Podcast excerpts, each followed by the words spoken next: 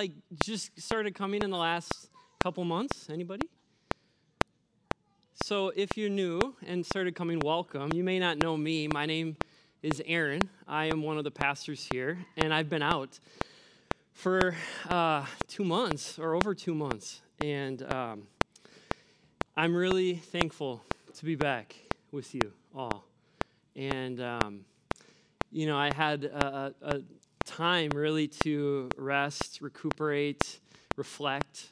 And part of reflection for me um, looking at just what we've been a part of, our church, the last number of years. You know, starting as a small church plant in the school and being in the school for so long, and then uh, finding land here in Delano, starting a campaign to build, and then a worldwide pandemic starts. And right at the time, we launched a financial campaign, and yet God was so faithful um, building a building, moving into a building. At the same time, I was finishing up a seminary um, degree, and um, nobody really knew, not even my wife, just what was really going on in me. Um, I was tired, worn out, burned out, um, and I was failing to be the man that I want to be. Um, I was failing to cultivate my inner life with God. And you can't do that in this job. Um, and I just kept going. I felt like I just needed to keep working, keep going. But um, no one really knew, you know, where my heart was. And um, my priorities were out of sorts. Work was sort of at the top, and I was failing in terms of my relationship with God. I was failing in my uh, relationship with my wife and my kids. And anytime our priorities aren't right, it's it's it's sin. And um, I finally got to a point where I just realized like I can't do this anymore. And I went and talked to my wife and opened up to her. I went to Paul Johnson. I went to the overseers and just uh, revealed to them what was really going on, which was a hard thing to do. And yet I was met with such love and grace from my wife, my family, Paul, the overseers, and um, they said, We're going to stand next to you and help you and love you and support you. And so we're going to have you step away for a time. And in that time, um, I started therapy I um, got a got a lot of time just to rest. I met my spiritual mentor every week, or tried to meet every week. I had opportunities just to meet with people where I'm like not their pastor. Um, they could speak into me, and um, a lot of time with God. And I, I, uh, the staff is reading John Mark Comer's um, book, The Ruthless Elimination of Hurry. And there was so much in there at the beginning where he was talking about a season of burnout for him, where I like I was like, oh my word, I could have written like he like wrote it, like what was going on. And he went on a sabbatical and he said part of, as he got through his sabbatical, he started to experience healing and fullness, but like his soul began to feel again. And like he started to feel Jesus like in a personal way. And that's what I've I feel as I've been in this time away, like my soul can feel again. I'm like, it's not just getting stuff from God so I can give it to you. Like I, I just want to I want to get stuff from God because like I'm his son, like I want to have relationship with him, like he cares about me before like I work for him. And I lost that. And um, and so thankfully the message of the gospel is good news because when we are willing to repent, He is faithful to forgive. And, um, and there's healing available for all of us, myself included, and you. And you know, I don't know, maybe some of you are here and it's just like you're just going. And guys, I think we're, we're, we're bad at it we just go go go and we often don't like we don't admit it until it's we're in a really bad spot um, but I want to encourage you to remember that Jesus is there with open arms when we turn back to him. There's grace and healing. And so I want to thank I want to thank my wife, um, I want to thank my family. I want to thank Paul Johnson, the overseers, um, Lowell Seashore, my mentor, and the staff, and all of you for supporting me, filling in um, while I was out. You know, people reached out and thank you. Thank you for your prayers. I know some of you probably are like, I'm not going to reach out because I just want to give them space, and that's great too. Thank you. Um, but I'm I'm um, thankful that the message I get to share, the good news of Jesus, and it's a message you get to share, is true for me and it's true for you. At one point in, in, in like talking to my, my counselor, I, I said, I have to, I have to like ask myself the question, is all this stuff that I've preached for so long, is it true about me? Is it true for me? Not just others, but me. And it's true for me. And it's true for you. And that's good news, and I'm thankful. So, with that, um, I came back into work um, this last week, and Brian goes, "Sweet, uh, so are you back?" And I got, you know, I get asked, I was getting like, "When are you coming back?" I get, I would get asked that question a lot, and actually, the decision was not up to me, which I think is super awesome and healthy. The overseers had to say yes, um, and uh, but I we met with the overseers last Monday, and uh, Kristen and I, and then we prayed, and they they welcomed me back, and um, and then the next day I was in working, and Brian goes, "Are you back?" And I and this this quote came to my head, and I was like, "What? Where is that from?" And then I googled it, and I found that it's a video clip, and it's it's what I'd like to share with you if you're wondering if I'm back. Here it is. Oh no, you need the audio, otherwise it doesn't. Well, this. Well, keep asking if I'm back, and I haven't really had an answer. But now, yeah, I'm thinking I'm back. I'm not that angry about being back, but. I do want hair like that. I'm working on it. But um, I am I am thankful to be back. And before I go into my sermon, I this has nothing to do with it, the sermon. But like I just wanted to share this because I saw this and I just thought it was the most ridiculous headline I had seen all week. Um, so maybe it'll get a laugh um, together. But uh, look at this headline. First on CNN, royals had dinner together at the Buckingham Palace. So now it's breaking news when people eat. That's the world we live in. That if first on CNN, people had dinner, and then they put the sad picture of the queen in her coffin. I don't know. Anyways, I, I just, careful how much news you digest for that reason alone, right there. Let me, uh, let me pray, and we'll, dump, we'll jump into our teaching. Lord, thanks for your grace. Thanks for um, your compassion and mercy. Thank you for our church. And Lord, um, thanks uh, for your word. I pray, God, that now as we look into it, that you would speak to our hearts in real ways, that we would sense your presence.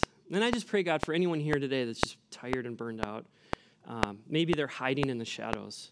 Uh, maybe there's just something that they can't fathom admitting.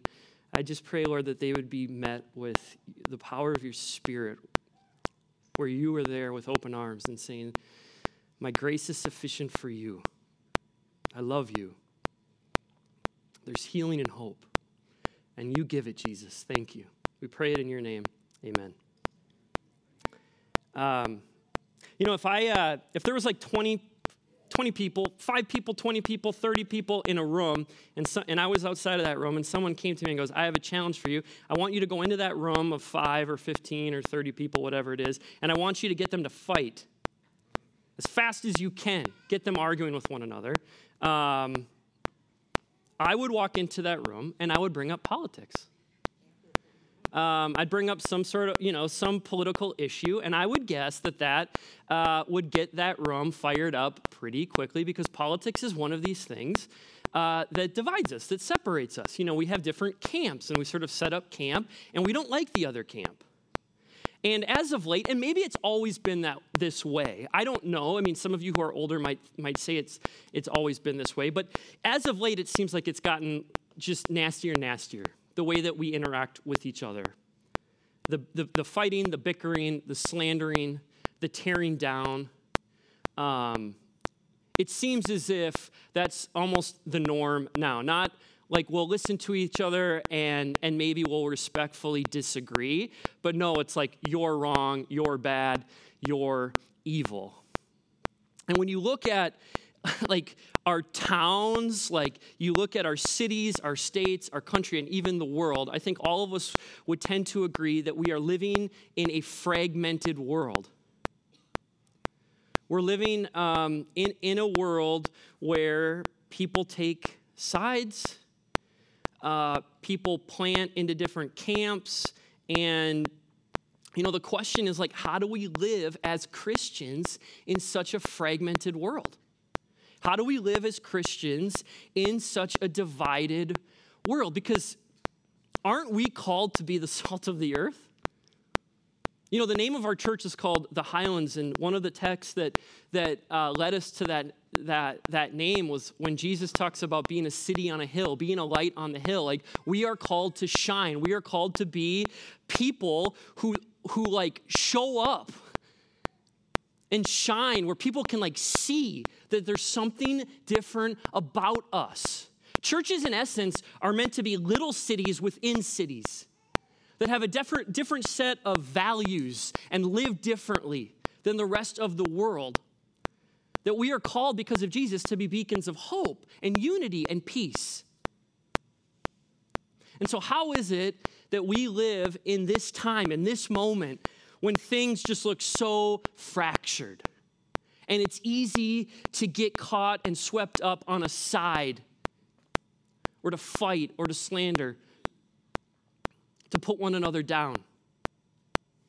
This series that we that Todd kicked off last week is looking at this psalm, Psalm 37. And verse 3 says this: Trust in the Lord and do good. Dwell in the land and enjoy safe pasture. This morning, I want to look at that dwell in the land.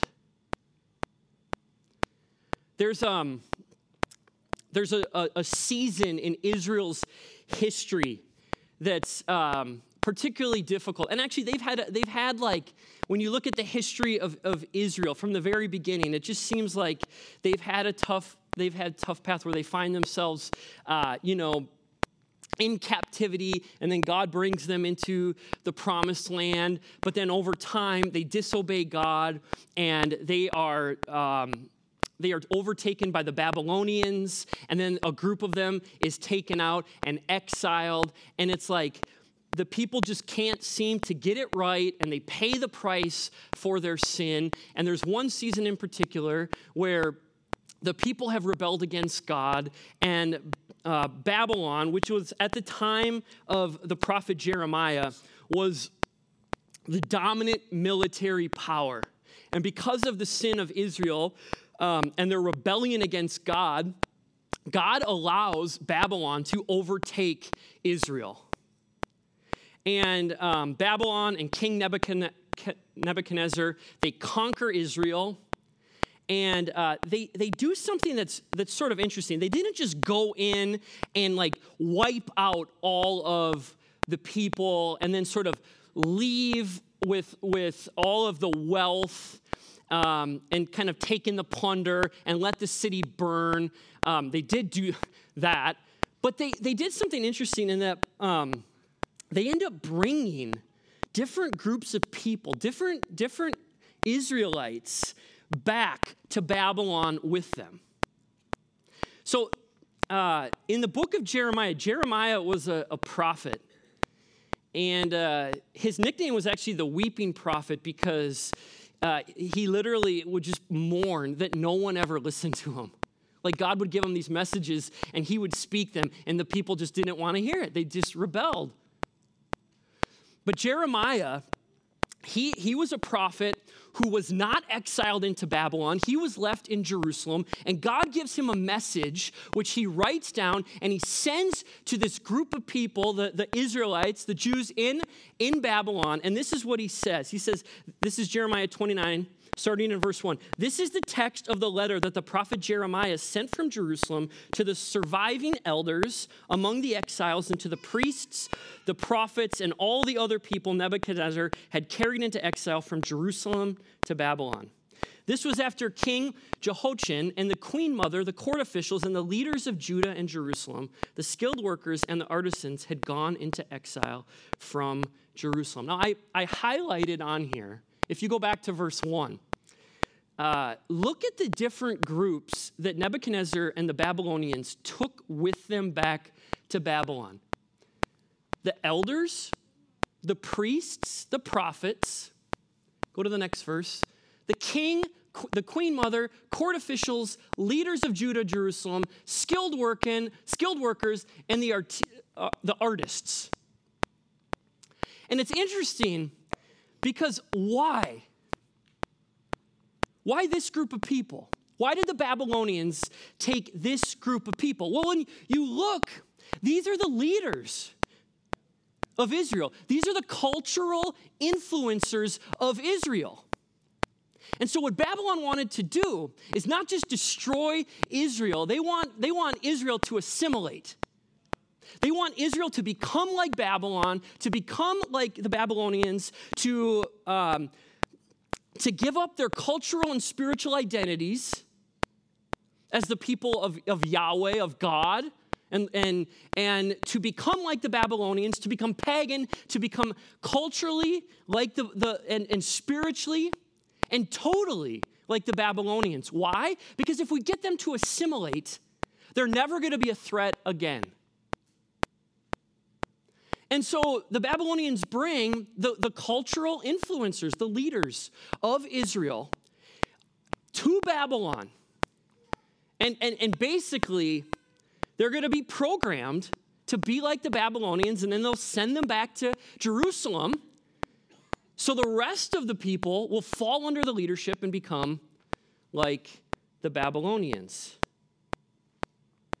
And so these exiles, these leaders, they end up going uh, to Babylon, and they end up living actually at the beginning on the outskirts of the city of Babylon. And they had prophets that were amongst them, and the prophets would say, "Okay, this is fine. This isn't. This is not ideal. We've been overtaken, uh, but it's fine. We'll live on the outskirts of the city. We'll be safe. Uh, we'll just kind of do our thing. We'll be separatists." and we'll live on the outskirts of the city. We'll, we'll be separatists. And at, at, you know, at, at some point, God is going to deliver us. He will bring us back home. And so just keep your head down. Um, don't interact with the Babylonians. Stay out, and we should be fine. And then Jeremiah sends this letter. And it would have been just utterly amazing uh, to have read this as an exile. Listen to what verses 4 to 7 go on. This is what it says. This is what the Lord Almighty, the God of Israel, says to all those I carried from exile from Jerusalem to Babylon Build houses and settle there. Plant gardens and eat what they produce. Marry and have sons and daughters. Find wives for your sons and give your daughters in marriage, so that they too may have sons and daughters. Increase in number there, do not decrease. Also, seek the peace and the prosperity of the city to which I have carried you into exile. Pray for the Lord, pray to the Lord for it, because if it prospers, you too will prosper. This is almost offensive to the, I would think, to the exiles. What? God is saying three things. He's saying, I want you to live there. Not just exist, not just hide. I don't want you to be a tourist. I want you to actually make Babylon your home. And this, like, are you kidding me? Imagine if you were a, um, a Jewish artist and you lived in Jerusalem and you walked to work every morning And now you find yourself, you, you've, been, you've been stripped from your home and you're in Babylon and you, you get up and you have to go and walk the city streets. And you're walking the city streets in Babylon and you're seeing temples to other pagan gods. You're seeing sorcery, debauchery, idols, idolatry.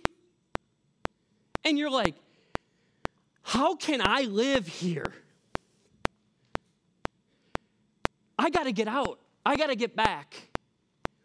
And then you hear this letter from the prophet Jeremiah where God is saying, No. I want you to plant yourself there. I don't want you just to survive, I want you to thrive. And in the midst of walking these pagan streets and these people who are opposed to you, these people who have defeated you, they are your enemies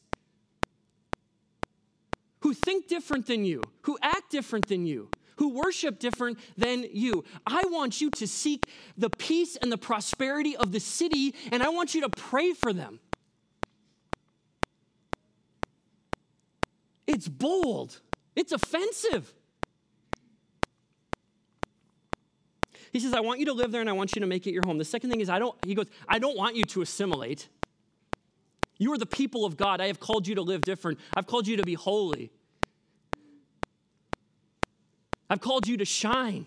I've called you to live differently. So do not assimilate. Do not become like them.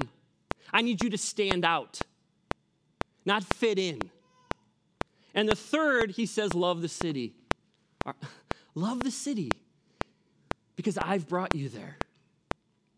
Under horrible circumstances, I've brought you there. Make it your home. Did you know that in the New Testament, all Christians are considered exiles? You are an exile. I'm an exile. In the book of James, right away, James 1 1, it says, James, a servant of God and of the Lord Jesus Christ, to the 12 tribes scattered among the nations, greetings. First Peter, when Peter writes his letter, he says, Peter, an apostle of Jesus Christ, to God's elect exiles scattered throughout the province. Of, and then he goes on to a bunch of names I can't pronounce. But James and Peter, the Greek word that they use there is parapabinos. I should have spent more time in Greek class listening. But it means literally resident aliens. You, you, you are a resident alien. The metaphor in the New Testament, when they're using that Greek word, is in essence like your, your, your residence, your citizenship is not of this world. You are a citizen of the kingdom of God, to the kingdom of heaven. Your citizenship is in heaven and you are one who sojourns on this earth. You are a resident alien. This is not your ultimate home. And this is just something Christians forget. And it's hard, I get it, because this is all we know. What we see and have experienced our entire lives, the world and everything we've, we can set our eyes on and experience and feel, it's like it's what we know. And yet Christians are called to look past that, like open our spiritual eyes to see that like we, this is not all there is. This is not our ultimate home. Like we are on a journey through.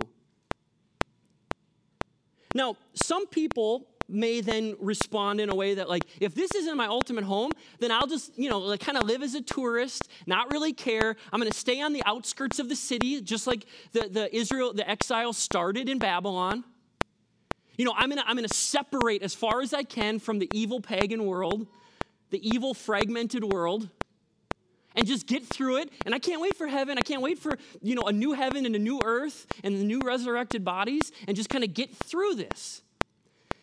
God's like, nope, I didn't call you to live as just some sort of separatist tourist. On the other hand, and I think we might, a lot of, a lot of us might be more guilty of this, he's not saying assimilate. Just embrace everything in the world, the cultural identity, the spiritual identity, or lack thereof in the world uh, of your particular culture, your particular community. Be like everybody else. Seek, you know, everything that people say will make you happy and like live like everybody else. That's not what God's saying either. He's saying something. I, I, I, I want you to make home, make it your home, but remember that it's not your ultimate home.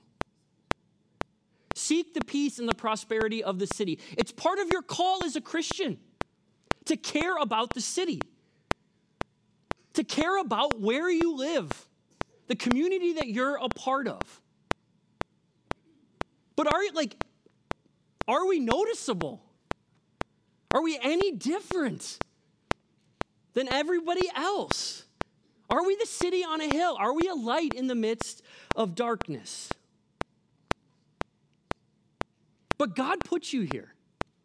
It's really interesting because look in verse 1. It says, Nebuchadnezzar had carried into exile from Jerusalem to Babylon. So it looks like Nebuchadnezzar and the Babylonians, they're responsible for the exile. But then look in verses 4 and 7. This is what the Lord Almighty, the God of Israel, says to all those I carried into exile.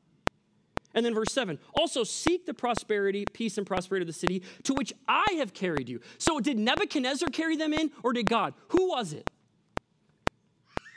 Who's to blame? Well, the truth is, God used cultural forces. He orchestrated the cultural elite forces uh, to get those to get the exile, you know, to to move the exiles to, to Babylon. At the end of the day, it was God. Now, you might have said, you know, and I'm, I'm going to use Delano because this is where our church is. But I know, I know many of you don't live in Delano. So, uh, uh, but I'm going to use Delano because that's where our church is. You know, so, like you, some of you go, I moved to Delano or Rockford or wherever you live um, because I got a job in the area. Or um, I moved to Delano because I could get some land or a little bit, you know, more, more land. I think I own a whole quarter acre. or the schools. Great schools. And so we moved to Delano for the, the schools. And, and you attribute those things to why you live here. But ultimately, God brought you here. Do you realize that? That God put you here. He, um, he used he may have used cultural forces, but he ultimately he puts you here for purpose, with purpose and meaning. It means you have a role to play in this church and in this community. And there is need. I want to show you, look at this is some of the data that I found online about Delano. Look at the trajectory of growth I mean, it is up and to the right. This is since 19, you know, 90, 30, 30 years. Now, there's certainly cities that are growing more and at a faster uh, pace, but since the year 2000, Delano has doubled.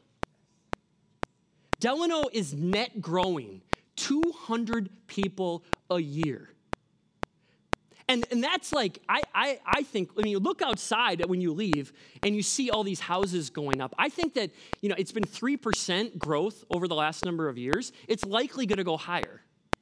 And so in 10 years, Delano will at least add 2,000 more people. Thousands of people that need the hope and love of Jesus Christ. And if you if you don't think that God put this church here for reason and for purpose, or if, if you don't think that God put you as a follower of Jesus in this community with purpose and on mission, you're wrong. There is a need now, and there is a growing need as we look forward because of the growth that we're seeing in our community. Because the reality is, God, want church, God wants churches everywhere there's people. And God sent this church, God sent you to this city, to this church to reach people who live here now, and the over 200 people that are going to move in every single year. And if we don't look at it like that, we're in trouble. If the church is primarily about you, if the church is primarily about you and your kids and your experiences and your feelings, you failed to realize that God has sent you on mission. That you are called to something beyond yourself. And I, I, I, I hate to come back the first week and talk about this, but I have to. One of the first things when I came in is I looked at the board of children's ministry leaders that we need. And I, I looked at the names and I'm like, it's the same people. It's the same, and I'm thankful, so thankful for you guys that do it. Um, but there's need. And, and like, do you see the hundreds of kids?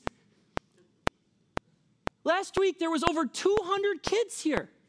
Do you know that 90% of churches in the United States are 100 or less? Total. We have two little churches of kids in the church. And God put us here to reach kids. It's just part of our identity as a church. So if you don't like that, I, I'm sorry, but that's part of our identity as a church. And we need people to look past their themselves and their experiences and what they want to serve because that's what it means to follow Jesus because that's what he did. He stepped out of his home, his comfort to come make this his home. And what did he do? I came to serve. And he invested in people that were hard he invested in people that were forgotten. He invested in kids. And then he walked a path of suffering and death. And when he had all the power of heaven and the legions of angels at his disposal as he hung on the cross, and he could have called at any time to take him down and to wipe out, he said, What?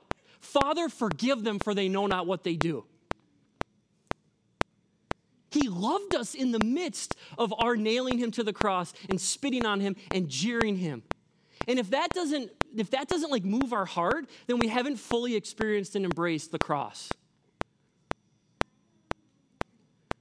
But when that sinks in, we, we recognize that how can I not respond and love and serve? Because, wow, look at what Jesus has done for me. Seek the peace and the prosperity of the city. It's crazy because guess what? These are like the, the Israelites looked and they go, These are our enemies. And he says, I, I want you to not only seek the peace and the prosperity of the city, but I want you to pray for them. And I was thinking about this this last week. When, when this last week, how many times did I pray for my enemies?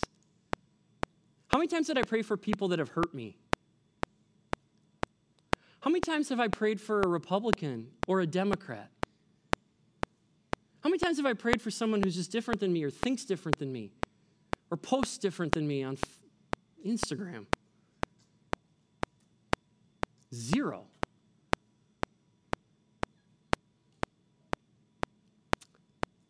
And that's not right. Um, I'll tell you one thing if you're bitter about, you know, if you're bitter um, towards somebody because they've let you down or they've hurt you or they've talked bad about you or your kids or something, um, nothing will absolutely destroy bitterness than praying for that person. I want to encourage you if there's somebody in your life that you've, you've sort of written off or has hurt you, what if you pray for him? So, make this your home. However, do not assimilate. Do not adopt the, do not adopt the cultural norms, beliefs, attitudes, and worship. I want you to stick out. And I think that's a question that each of us has to ask. Like, do people actually notice that I'm a Christian? And I, I think it's sad because I see a lot of Christians who, like, when they're around other Christians, they act like a Christian and then they get around other and they just sort of adopt the group. They call it groupthink. And it's just like we all do that. I do that. But we're not supposed to do that. You're called to shine, you're called to live different. You're called to represent Jesus. The, the, the, best way to sort of understand this is that we have been called to be ambassadors. Ambassadors are like, you know, we send a, a, someone from the United States to go live in Sweden, and they're an ambassador to Sweden. And, um, you know, the reality is they go and they live in Sweden, and they, you know, they, they, they, they embrace the cult, the culture. However, at the end of the day, they are, you know, they hold tightly to the to the beliefs, the, the, the belief systems, the cultural values of the United States. And they want to influence. They want to have an influence. So no matter what, they make Sweden their home, but ultimately their home is the United States. In Second Corinthians, Paul says, look, we are Christ's ambassadors. Meaning you've been sent by God. You represent God. You are on soil that is not home, but make it your home, but remember that you represent something bigger. You represent Christ. I represent Christ, for better or worse. We, reckon, we represent Christ. In Philippians, Paul says, Join together in following my example. That's guts to say that. Have, I mean, how comfortable would you say to a young person who maybe just became a Christian, follow me? Just watch me. You want to know what it is to be like Jesus? You want to know what it is to follow Jesus? Just come hang out with me. Watch me. And Paul has the confidence to say, I can, I, I, I, I'm your example. He goes on to say, and just as you have us as a model, keep your, on, keep your eyes on those who live as we do. This is about the importance of who you surround yourself with. For as I have often told you before, and now I tell you again, even with tears, many live as enemies of the cross of Christ. Their destiny is destruction, their gods is their stomach, and their glory is in their shame. In other words, they've, they just want what the world can give them. They seek the pleasure of the world. Their mind is set on earthly things. But our citizenship is in heaven. You are a resident alien. You are an exile. You are a citizen of heaven if you profess to be a follower of Jesus. And we eagerly await a Savior from there, the Lord Jesus Christ. So make this your home, yes. Seek the peace and the prosperity of your home, yes. But always have in mind that you belong to Jesus and you are a citizen of heaven. Now, how do I do this? And the band can make their way up. It's hard, it's really hard. But two things, and I said this earlier, but there's nothing that will turn your heart from bitterness than praying for the people that are against you or think different than you or have hurt you. And I want to I want to challenge you that part of seeking the peace and the prosperity, particularly in these divided times, is let's pray for our enemies. Jesus told us to do the same thing. Jesus prayed for his enemies at his worst moment. Father, forgive them, for they know not what they do. Second is this you just can't do any of this without Jesus. It's impossible. And when you look at what he did, that he left his heavenly home and he made his earth his home and he loved us and he fought for our peace and our prosperity and he healed us and he died for us. At the same time, he never gave in, he never assimilated. He lived as a light on a hill. He is our light on a hill. And until you surrender yourself to him, and you let that truth get into your heart and really transform your heart, it'll be impossible to live this way. But guess what? We are invited to live this way. And with the help of the Holy Spirit, we can live this way. And the vision for this church, the Highlands, is that we truly would be a city within the city, a city that lives different, a city that has different values, a city that shines the love of Jesus Christ a people that's willing to sacrifice, a people that's willing to look beyond what we want or our experiences and our feelings and love people, truly love people, even the people that are against us. And the Holy Spirit can get us and allow us to do that. Let's stand together and we'll pray and then we'll sing. Lord Jesus, thank you that um, you did all these things, that you left your home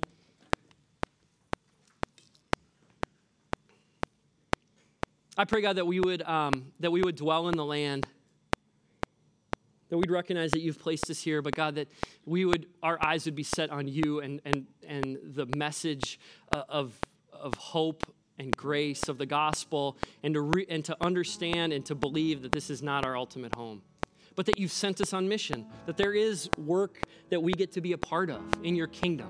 And I just pray that, Lord, we would be a light on the hill. That we would be a, a people that people notice are, are different and love different and serve different, sacrifice different. A people that spend their time different, their money different, all because of you, Jesus. We love you. We pray all these things in your name. Amen.